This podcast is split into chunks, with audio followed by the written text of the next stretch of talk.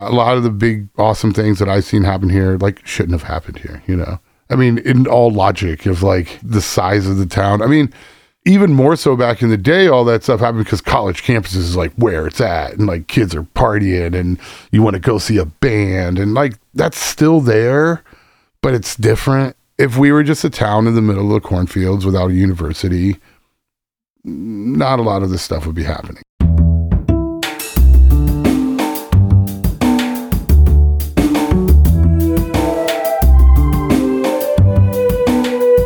This is Champaign is Also a Band podcast. One songwriter, one song. I'm Sven, your host for a journey into the music of Champaign-Urbana. Recorded in the Blue Box studio with a songwriter from the Champaign-Urbana music scene, past or present. Champaign is Also a Band podcast is proud to be a part of the Champaign Showers podcast network.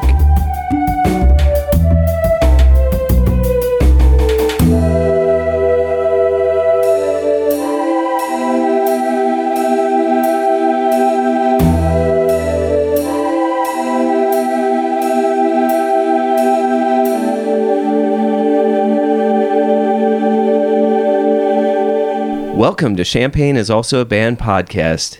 Today, I have Harsh, and you may know Harsh from the U C Hip Hop Group, the Broke Rappers Coalition, Chalice Dubs, and also played with D J Belly. Harsh, welcome to the show. Hey, how's it going? Uh, thanks for having me. Today, we're going to be listening to your song, The Truth, and without further ado, let's listen to the song.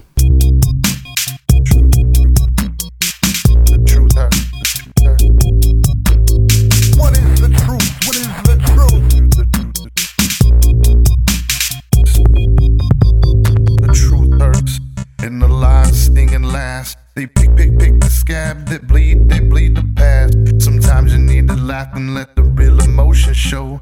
Gonna make it cut and dry and not so close to no. No grounding supposed, and things are so closed, there's no room for elbows. There's more understanding and hell no than maybe so. So tell me straight out, cause I need to need to know.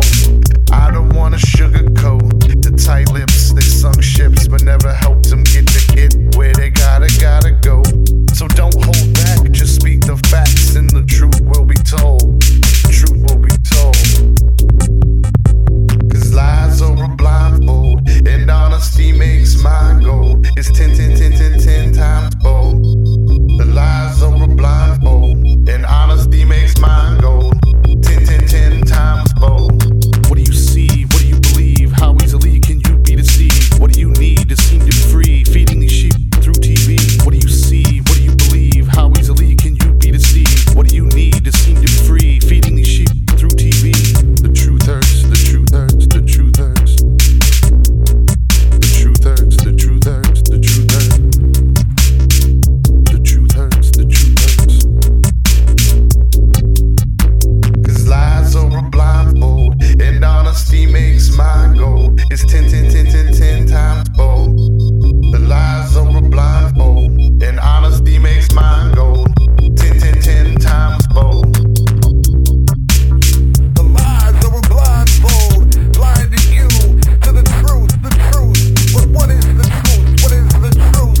The truth is in front of you. The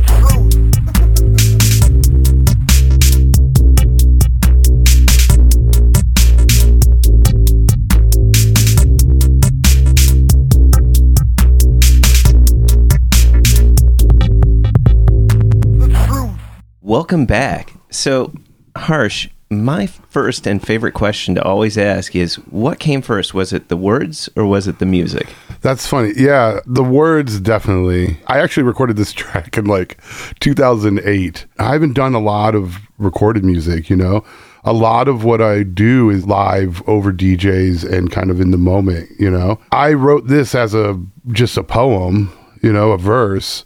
And I took this verse over to a friend's house to record, a producer, Hypnosis. He played this beat, and I was like, oh, this award, you know, I'll read this over it. And yeah, and that's kind of why I chose this track, is because like it was one of those things, and I I, lo- I love when that happens, you know. It's like, hey, I have this beat, I have this verse, okay, let's make it work. This verse, if I just did it as a spoken word, would be way different in presentation than the way it rode over the beat and whatnot, you know. Yeah, I, I love when that happens. That's kind of how it went, and it was one session, you know. I think, I don't, you know, it's so long ago. I do feel like I recorded the main verse and then went back and did like the ad-lib stuff and the, there's like a little oh, the, bridge or something. Yeah. What you see, what, what you believe. What do you see, what, what do you believe? believe? Oh yeah, yeah, and that wasn't on the lyrics I sent you because, yeah, yeah. Yeah, but I forgot that I added that part. That's the verse, that, that, the what I sent you in text is the original verse that I wrote, and then I added those as like another phrase. Was this just, you had written the verse, and then you went over to your friend Hypnosis's house and you recorded it that day? Or? You know, I probably took, I, I probably took a folder of verses. I probably, that's kind of how I do it sometimes. And I'm thumbing through things. I don't think I went over there with, hey, I got the one, you know, gotcha. Like it was, it's more like, hey, what will fit? What will fit? And maybe he tailored the beat a little later, but I think the backbone of the beat was there. The yeah. rhythm, you know, and I don't, I probably did it and the cadence worked on it and I was like, oh, this is good. This is yeah. good, you know. How did you work in the hook of the, uh, you know, because lies are a blindfold. So were you just like, did you're going along with the beat and you started singing it? Or that's like, the, it's the last line of the verse if I did it as like a spoken word. So I just kind of repeated that, you know, and then it just seemed like it kind of needed more, I guess. Like I said, this was a while back too, so it's like thinking about that process is a little, you know, it was cool because like my delivery in it was different. It's like it kind of has like a reggae tinge to it, which I like in my delivery. I do kind of reggae styles and whatnot, and you know, things that I rhyme over, you know, like dubstep and dub reggae and things like that. But I did that later. I mean, I've always been a fan of reggae and kind of comes out in my influences. That was definitely tailoring the delivery to the beat and like how I felt about, because it kind of has like a yeah, yeah. bouncy rhythm. It's not your normal like boom bap hip hop track, you know? Right. It's kind of dancey a little bit. You end up repeating that, and that's why I kind of referred to it as a hook, because it's kind of right. This, it felt it had that. Um, if there was a if a hook on this yeah, track, yeah, it's yeah. the hook, yeah. And I just, you know, I mean, I guess you repeat things for emphasis, and it's a. It's a cool line, I guess. So let's just back up, since the word started this. Like, what were you thinking about when you started writing this? Like, was there something particular going on that you were referring to, or was it That's just like... That's a good question, too. You know, I, I've realized when I go back through my writings, and I probably wrote this in two thousand six or seven, maybe, you know, a year before. I mean, I already written it when I recorded it. I when I look back at old verses, not necessarily recordings, but verses, there's ones that are just thematic and I know why I'm writing, and there's ones like about incident, not as much about incidents, but it's, I always find that like half the time I'm talking to myself and I didn't realize it at the time, you know. Yeah. I'm like giving myself advice or giving, you know, and like at the time when I wrote it, I'm talking to like the, the hypothetical person out there, you know, right. The whack M C or, you know, like something like that, you know. It wasn't like a bunch of people were lying to me and I was like, man, the truth, you know, right. I don't think it really came from that. It just, I value honesty a lot, you know. Also, like in it, it's talking about not just being honest, but saying things out and not, I don't want to right. sugarcoat. Things like that, like tight lips never sunk ships, but never helped them get where they gotta go. Hey, just tell me, you know, don't people, people can be very overly courteous, you know? Right. And it's like, speak up. Like I, you know, I mean, don't be offensive, but if you feel a certain way and if you like want to say something, you should say it. And I think that more than just lying to people, but also just like something's bugging you, say it, you know, you're going to be better off in the long run because it won't be like festering there, you know? Yeah. Since this was something that you wrote so long ago, I'm wondering, like, how do you see this song now, since, you know, it's now, you know, almost fifteen years old, right? right? I mean, it holds up. I like it still. It's, I mean, when you ask, like, what's the favorite thing you've recorded, there's some other things that I've recorded that I like. A lot of them are tracks with other people on them, but... yeah, I still like this track. I just, how it came together and how it, it just kind of clicked. I was like really impressed by how it all came together. Like, I love mm. this verse. One of my favorite verses I've written, the way that it changed and fit, and I made it fit, but both of us, you know, the producer and me kind of making it work, like just, I don't know. It's one of those, yeah, not a gem, but definitely like a, oh, wow, that one worked. You know? Yeah. As part of the process of this podcast, it's kind of a study in how do people write music and how do people feel about the music that they write. Right. And so to me, I'm always fascinated by some people, and, and even the same people will feel different ways about different songs and the process. Right. So it's cool that you like this piece because of how quickly it came together, that in some ways, because of its maybe effortlessness, yeah, that it felt right. And I think it, a lot of times with me too, overthinking stuff. And like, I honestly was with live shows, with everything, a lot of the times I'm improvising and I'm, I'm kind of improvising, but also going off of like making up things as I go, but also having things that like go-tos. The time that I get the most nervous and I feel like I'm not doing as good is when I have to like memorize something and like cues, all of that. It takes me out of the moment. I feel like, unless I'm so rehearsed that we're on and like, that's okay, but I never really do that. So I like this process better than like, hey, here's a beat, right to it, you know, which I've done, which is cool. But I feel like some of the best stuff I've done has been like, I showed up somewhere, they played a beat, I wrote to it right there. Hmm. I have done things where I take a verse and try to fit it onto stuff. And this is a good example of that working. Mm-hmm. But there's other times when it just feels a little more forced and it feels like it doesn't necessarily fit. You know, I was just talking to my friend Linder the other day and about the process and our process, because we're starting to write music together and perform together. One thing we talked about was bringing one, like a hook that I've already written before, and pairing that with a song and then writing the verses like fresh, mm. because you have this foundation of the concept that the hook kind of like sets the, you know, the context or the, you know, kind of what it's about. And so from there you like write fresh. So that, like, bringing in old verses I wrote other times can feel kind of stale and kind of old, you know, and not the best fit, you know, but yeah. uh, writing fresh is more like, especially if you're talking with the producer about what we're writing about or whatnot, that in certain cases I like to get input from who I'm collaborating with as far as like the concept and things like that. It's fun to kind of go off of that when you're creating, you know, or even some jokey thing that you say while you're making, and then you're like, oh, I'm gonna, I'm gonna write this little inside joke. Even if it's not the concept of this, you know, you made some joke while you're there and then work that in as a little like, haha, hey. I'm curious about the idea of music in itself as a personal, insular thing versus music as a community creative process. Yeah. And, and it sounds to me as if you appreciate the approach of it being a community creative process. Absolutely.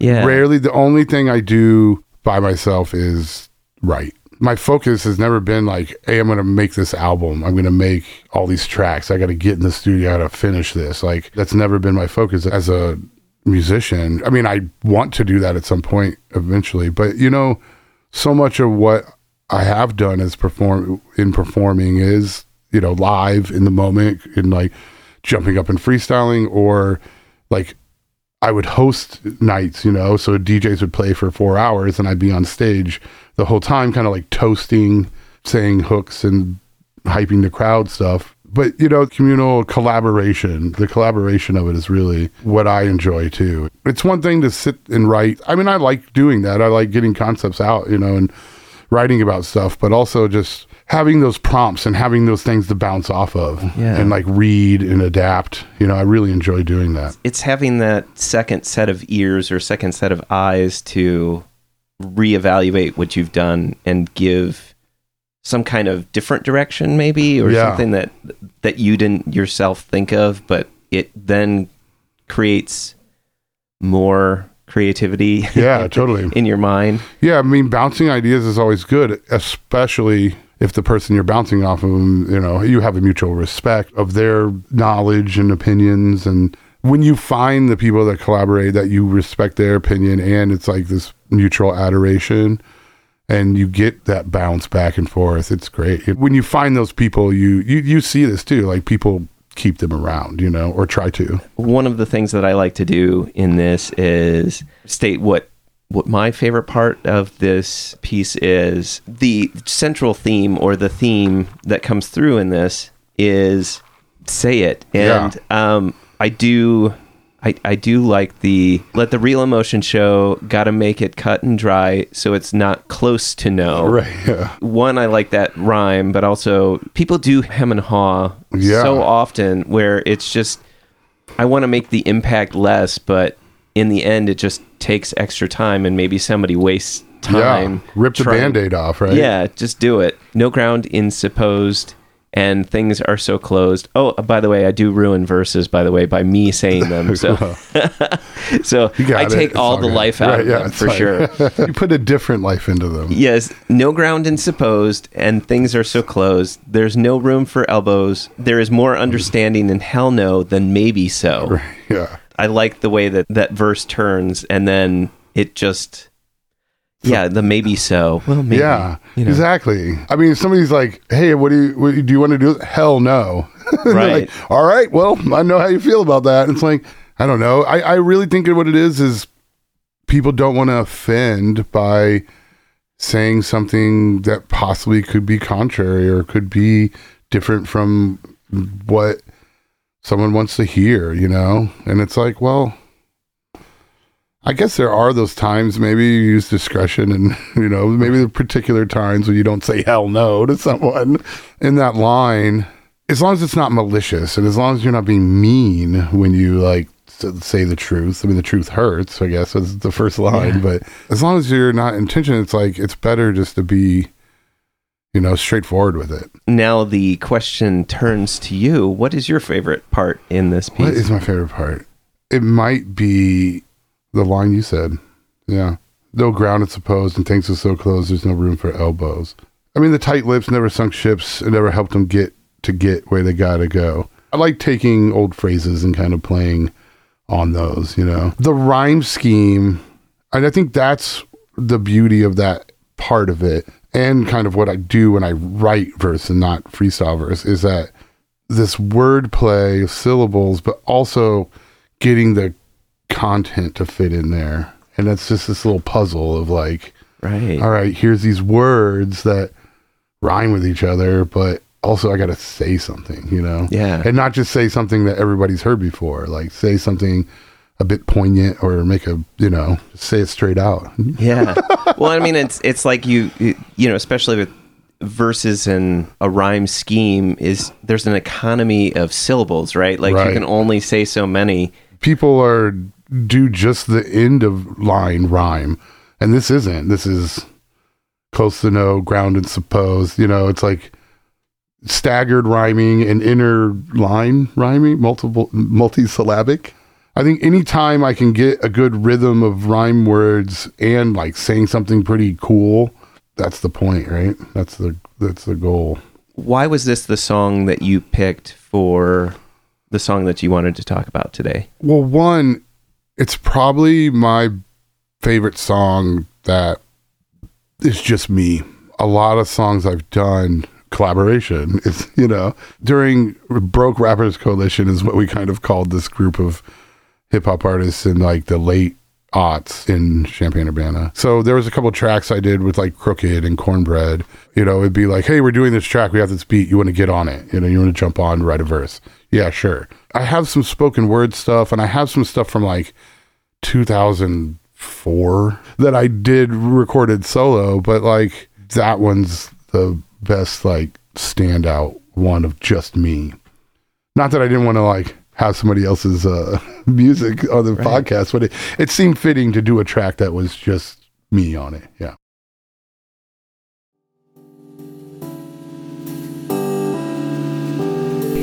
Even in the midst of the current coronavirus pandemic, the Jubilee Cafe is continuing to serve packaged, home-cooked meals free to all every Monday evening, five to six thirty p.m. Meals are available for pickup outside the sixth street door to the Community United Church of Christ in Champaign, Illinois, eight oh five South sixth street. Jubilee Cafe's mission remains the same. Feed hungry people by cooking healthy and delicious meals. We are open to anyone who cares to receive a meal. For information on the meal or how to volunteer, go to the Jubilee Cafe C U C C Facebook page or email us at jubilee.cafe at community-ucc.org.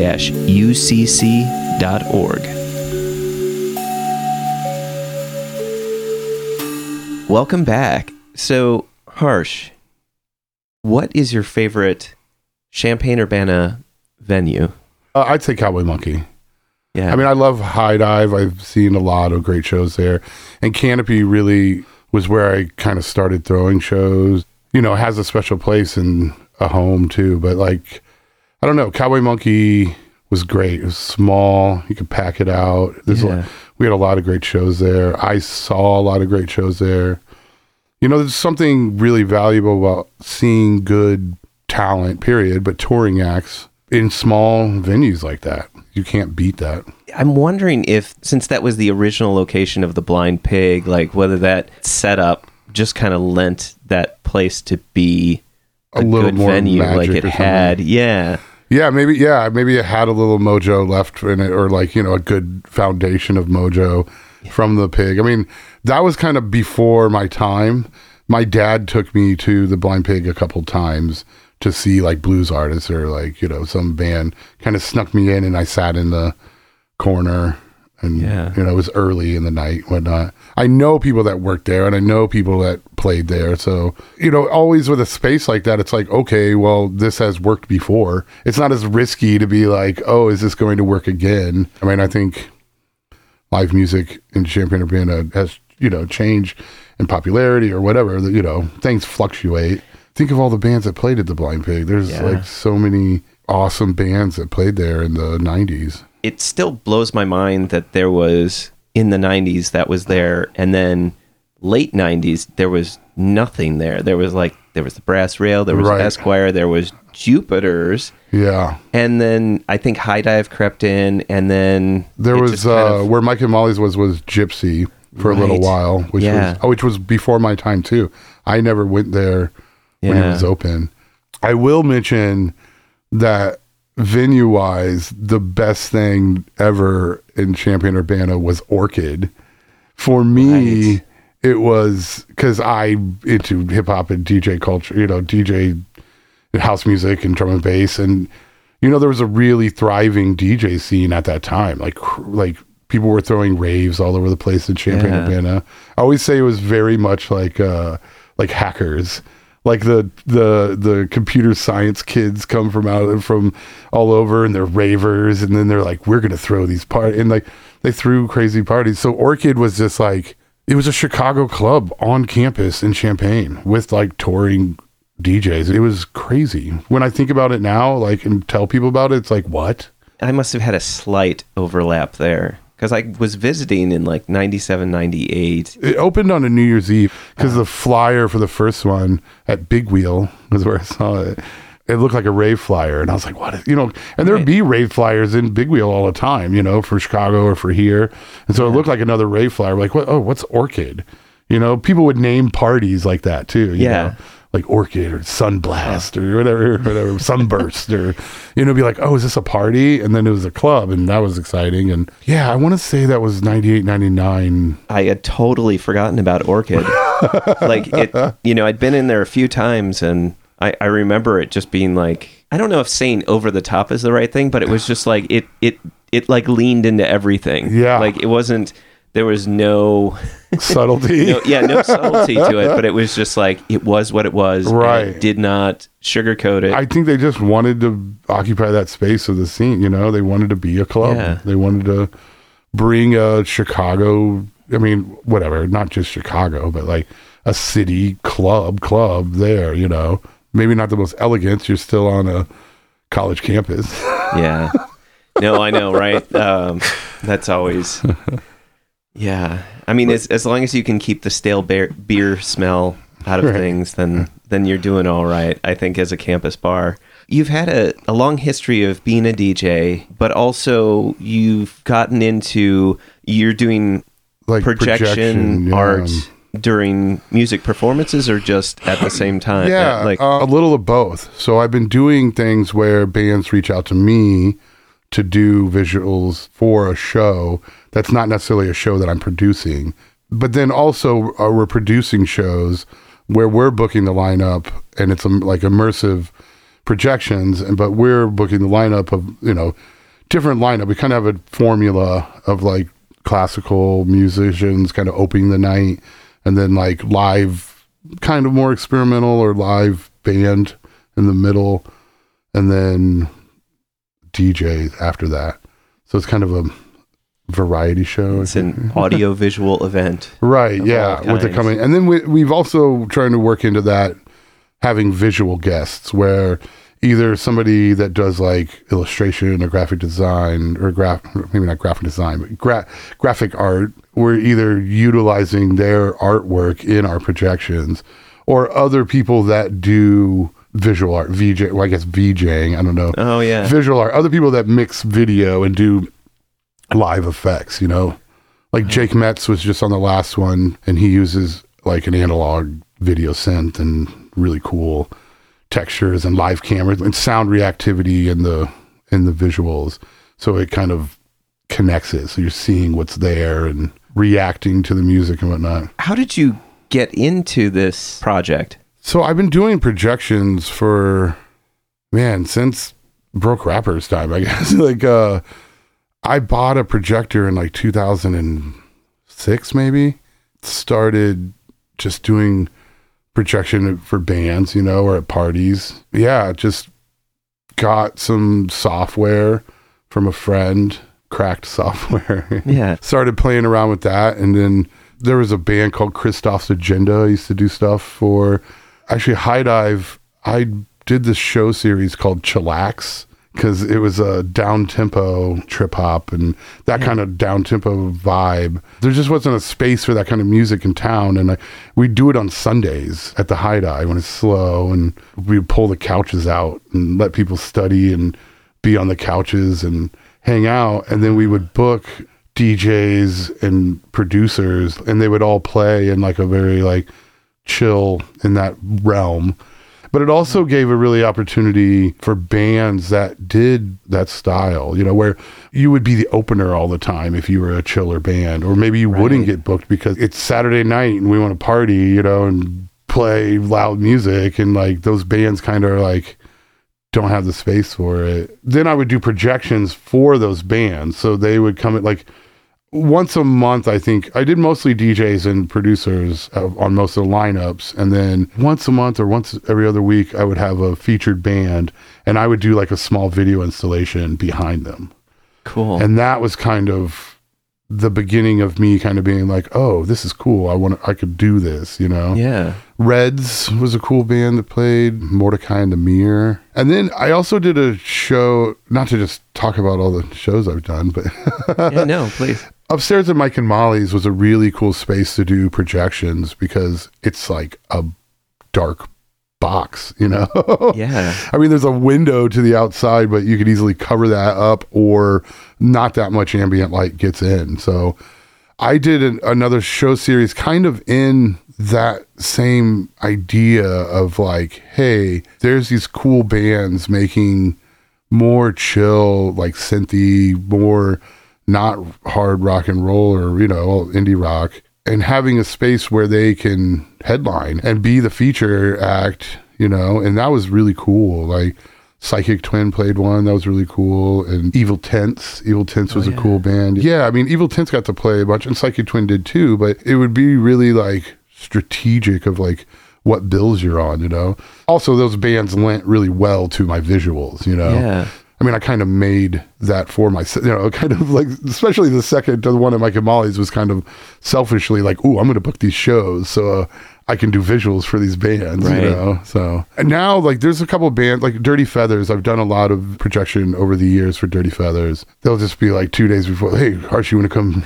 do this? Yeah, let's do it. You know? Yeah. You know, there's, a, there's definitely certain crews of folks in Champaign Bandit that are just like, just let's go, let's do it, you know, let's do, yeah. let's make it fun, and like, they're definitely one of them. You also have gotten into making music videos, too, for people. Yeah, that's actually more what I started doing. Well, what it was is I was booking shows and throwing shows through being, you know, involved in everything. I'm meeting people in bands, and I've been known more as like in the D J world and hip-hop stuff, you know. I worked with people in bands, I went to show. I mean, I love all music, you know?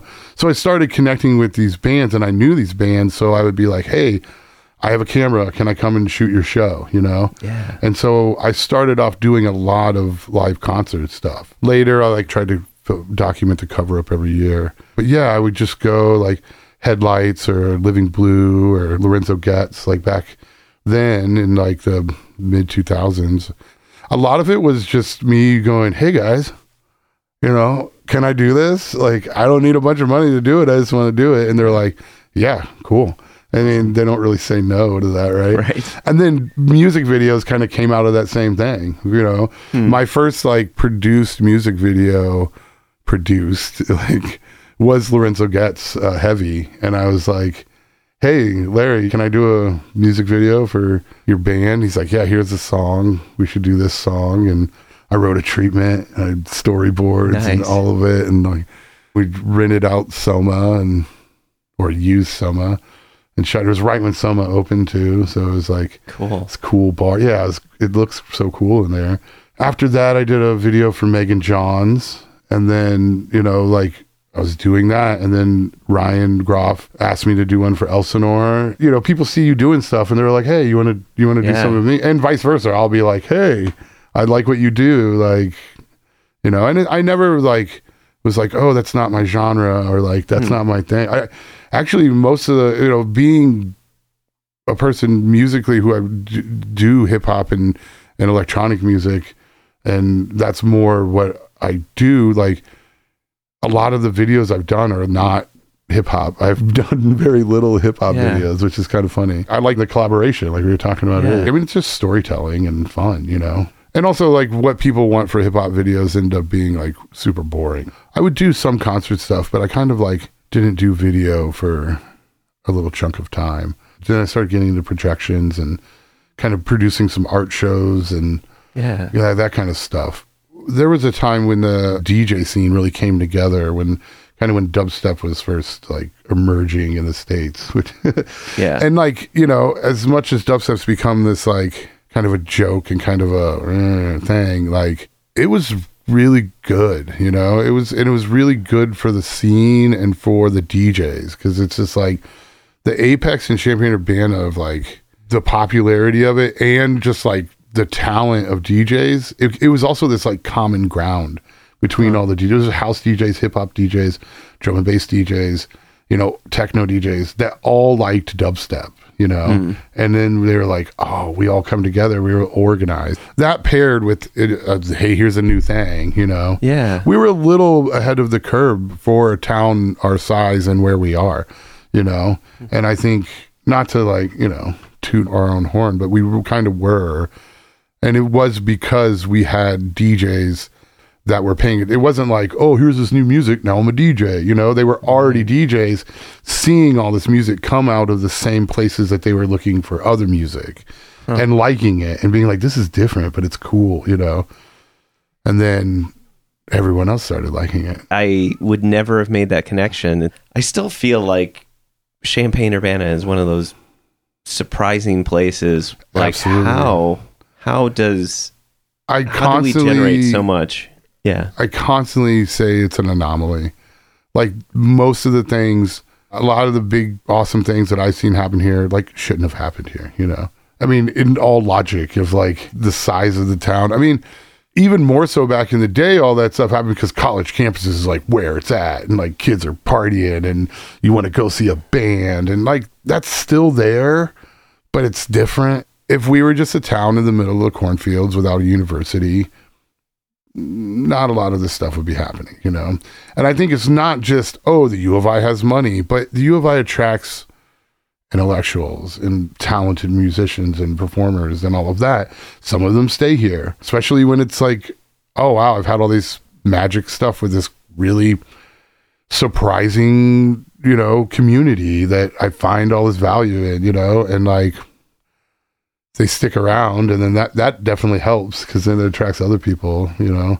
I don't know what it is, but yeah, th- I've had a few people on the show that are, you know, music students, and not necessarily that they're tired of doing the things that they've been doing as part of their, you know... Your program. Yeah, their yeah, program. Yeah. But they're just like, I just kind of want to take what I'm doing and put a rock edge to it. I want to put an experimental edge to it. I want to, you know, be part of this music scene that is interesting to me. Right. And it's like, it's this weird feedback loop that happens because, you know, those people get involved, and then right. other people are like, I want to do what they're doing. And then, yeah. you know, it's just like this, this weird. Or like learn from them too, you know, like yeah. you see these people that are like, wow, you were, you're really good. Oh yeah. Cause I have a degree in jazz performing. You know? Like, right. Oh right. yeah. You know, and you see bands like that. I mean, like the Iron Post is notorious, and now Rose Bowl is like, you go there and you just be like, what? These people are from here? Yeah. They're, these are, these people are amazing. The university kind of breeds that, but then like, you know, the pairing of the towniness, you know, and the, yeah. that paired with it, just, it's just kind of like perfect storm sometimes, you know? And, you know, touching on the anomaly thing, you see these apexes, these things happen in Champaign-Urbana when, when things are organized, as you know, venues are going and scenes are happening and people across scenes are talking to each other. I've seen these waves happen, you know, and when it's going, it's great, you know, and there's a lot of growth and people support each other, but there's also space for everything, you know, it's kind of awesome. It's definitely a town where you can't do everything, you know, there isn't maybe an like massive support for every niche genre or anything, you know, or yeah. whatever, but if you really try, you can do it on some yeah. level, you know. A local venue or a house venue, or even just what the heck, like Cranert deciding to do so. You know what I mean? Right, like yeah. we, we have all these like weird avenues. I mean, I think we have the least amount of venues at this moment right now in Champaign-Urbana, which is probably one of the rough things right now. I mean, there's a lot of factors involved, but still, even with it being low, there's still places to do stuff, you know? Yeah. Which is cool.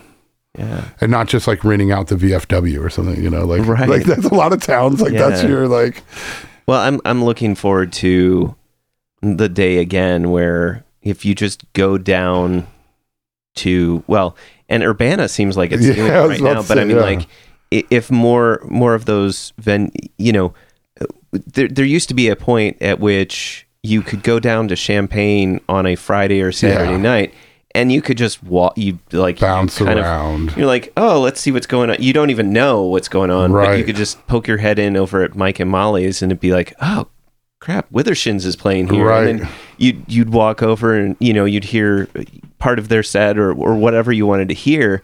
And then you'd head over to right. over to High Dive, and there'd be a D J playing. So you'd just be like, I'll poke my head in. Right. Yeah, there was, I mean, there was times when...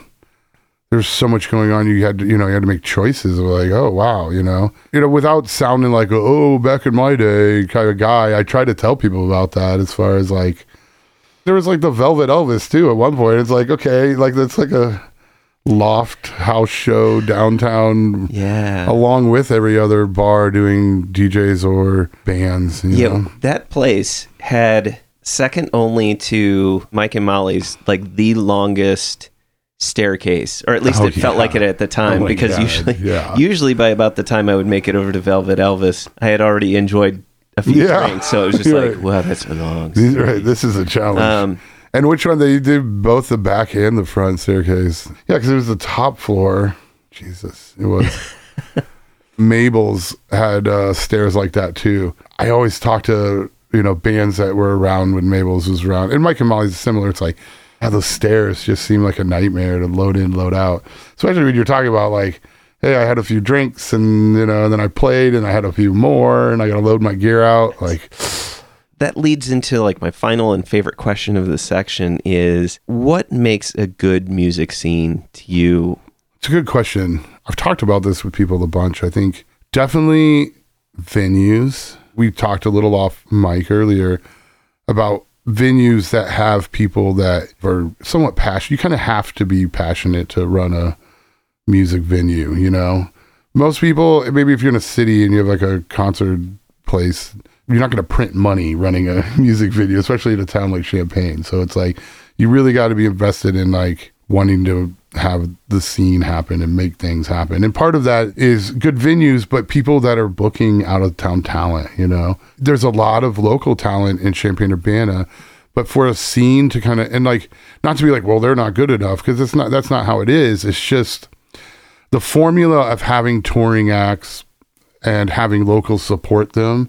However that works on the back end or whatever, whatever, but just bigger bands pulling people out to see local bands. That's really important.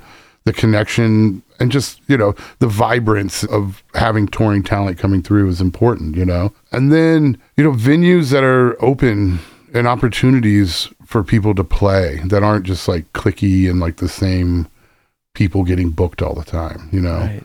When I was speaking on a minute ago about scenes kind of intertwining, you know, and meshing, like that's, That's kind of important because support, you know, anybody can go to any show. It's not like you have to like have a badge of what genre you represent. Like, oh yeah, I have my hip hop card. And that's when cool collaborations happen and, you know, unique stuff happens. So one thing that does help a scene and that kind of is lacking in Champaign, it has for a while, a centralized place where people get information about shows. There's no, like, if I asked you right now, like, hey, where do you go to look for shows in Champaign? You might have, you might give me three different answers.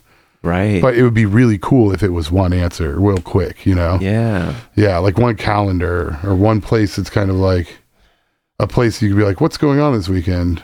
I think there's a lot of people that are attempting to do that, but I don't, I don't get the sense that, yeah, it would need a huge team of people, right? To right. make that happen. Or just one... a connection between all of them. And I'm not, I'm not like shitting on anyone that's doing what they're doing now. I think the infor- information's out there, but having a place that was a quicker answer. I hear so much in Champaign, like, oh man, if I'd known about that, I would probably check that out.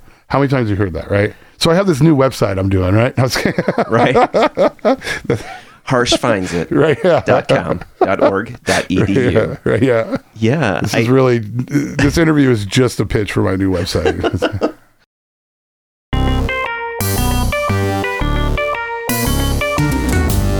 Champaign is Also a Band podcast is proud to support Exile on Main Street. Exile on Main Street, located in the old train station building at one hundred North Chestnut Street in downtown Champaign, has been helping to build record collections since two thousand four. Carrying a wide array of new and used L Ps, C Ds, and video games. Exile on Main Street has something for just about any music enthusiast and old school gaming devotee. Exile also hosts regular free live music shows on its stage, so be sure to check out their Facebook, Instagram, and Twitter pages for the up-to-date details on the next upcoming event. Open seven days a week, they can be reached by phone at two one seven, three nine eight, M A I N. That's two one seven, three nine eight, six two four six. All right, so welcome back. So, Harsh, what is your favorite non-musical thing or things? This is a really hard question. It kind of is a challenging question. I should have took time a minute ago to think about this. Non-musical things. I like, that's musical. I was going to say collaboration, right? But like... I'm, yeah. I mean, all these, all these, I, I mean, it's, it's supposed to just kind of slightly take you out of the, out of the realm of what of, we've been talking, talking about, about, like right. being all heavy. And then I just like kind of, yeah, you know, something that I, I would say nature, I guess Nature is my favorite, you know, well, video and photography, you know, if yeah. that counts, right? That's not music, yeah, right? Absolutely. So, yeah, light and filming nature a lot is really great. Video, playing with light, filming things, making things look cool. I think that might be... well, and Porgy's mix sauce. I mean, yeah. That's the obvious. We, you're going to walk away with two extra... yeah. containers of mix sauce to enjoy at your leisure. Yes, I love uh, it. So I'm curious, like, you know, there's there's wavelengths associated with light, and there's wavelengths associated with music, and I know that I, I'm not trying to recombine them, but right. like, I'm I'm curious if you process the way that images and light and and all those elements come together There's in the sim- same way. Similarities, yeah. And actually, I've been playing around with names for that, like the pair, like the, you know, because they're both waves. You know, right. I'm playing with the name waves. I don't know. There's something in there, but yeah, I mean, it's a little different as far as certain things, but you know, they kind of are the same. You have feedback when, you know, I mean, feedback on video is a little cooler than feedback. Well, I don't know. I don't know. Feedback is important in a lot of music too. And it's pretty cool. Yeah. I mean, not barky feedback, you right. know, but like controlled shoegazy feedback. Like intentional feedback yeah. is always a good thing. Yeah. Yeah. There's a lot of similarities, especially in like recording sound and recording video. 'Cause like, you know, they say if you have like too much sound, there's not, you, if it's overwhelming, there's nothing you can do about it. Or if you don't have enough, you can boost things, but not keep your, like, a good tone or, you know, same right. thing in light, you know, it's too mm. much light. Yeah, you can dim it down, but, you know, and, and with technology, there's some leeway there, you yeah. know.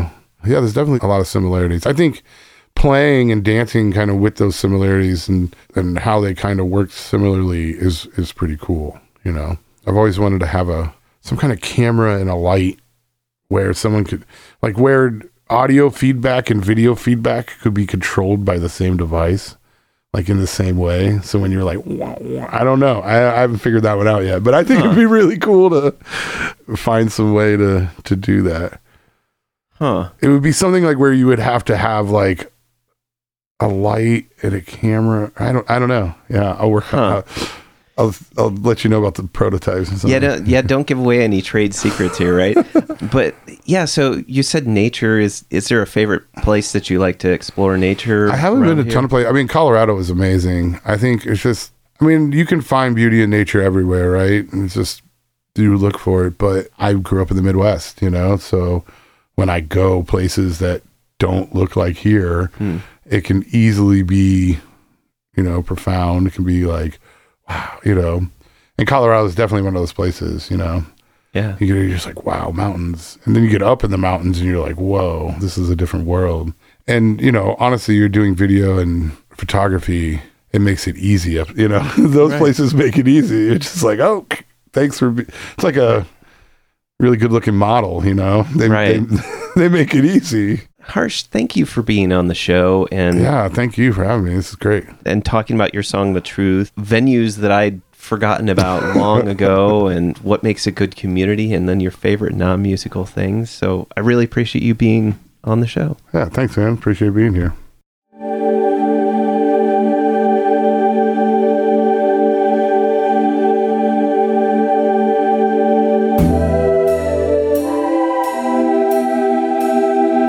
Thank you for listening to Champaign is Also a Band podcast. This is Matt Harsh reminding you that great music is out there. Go find it where you live.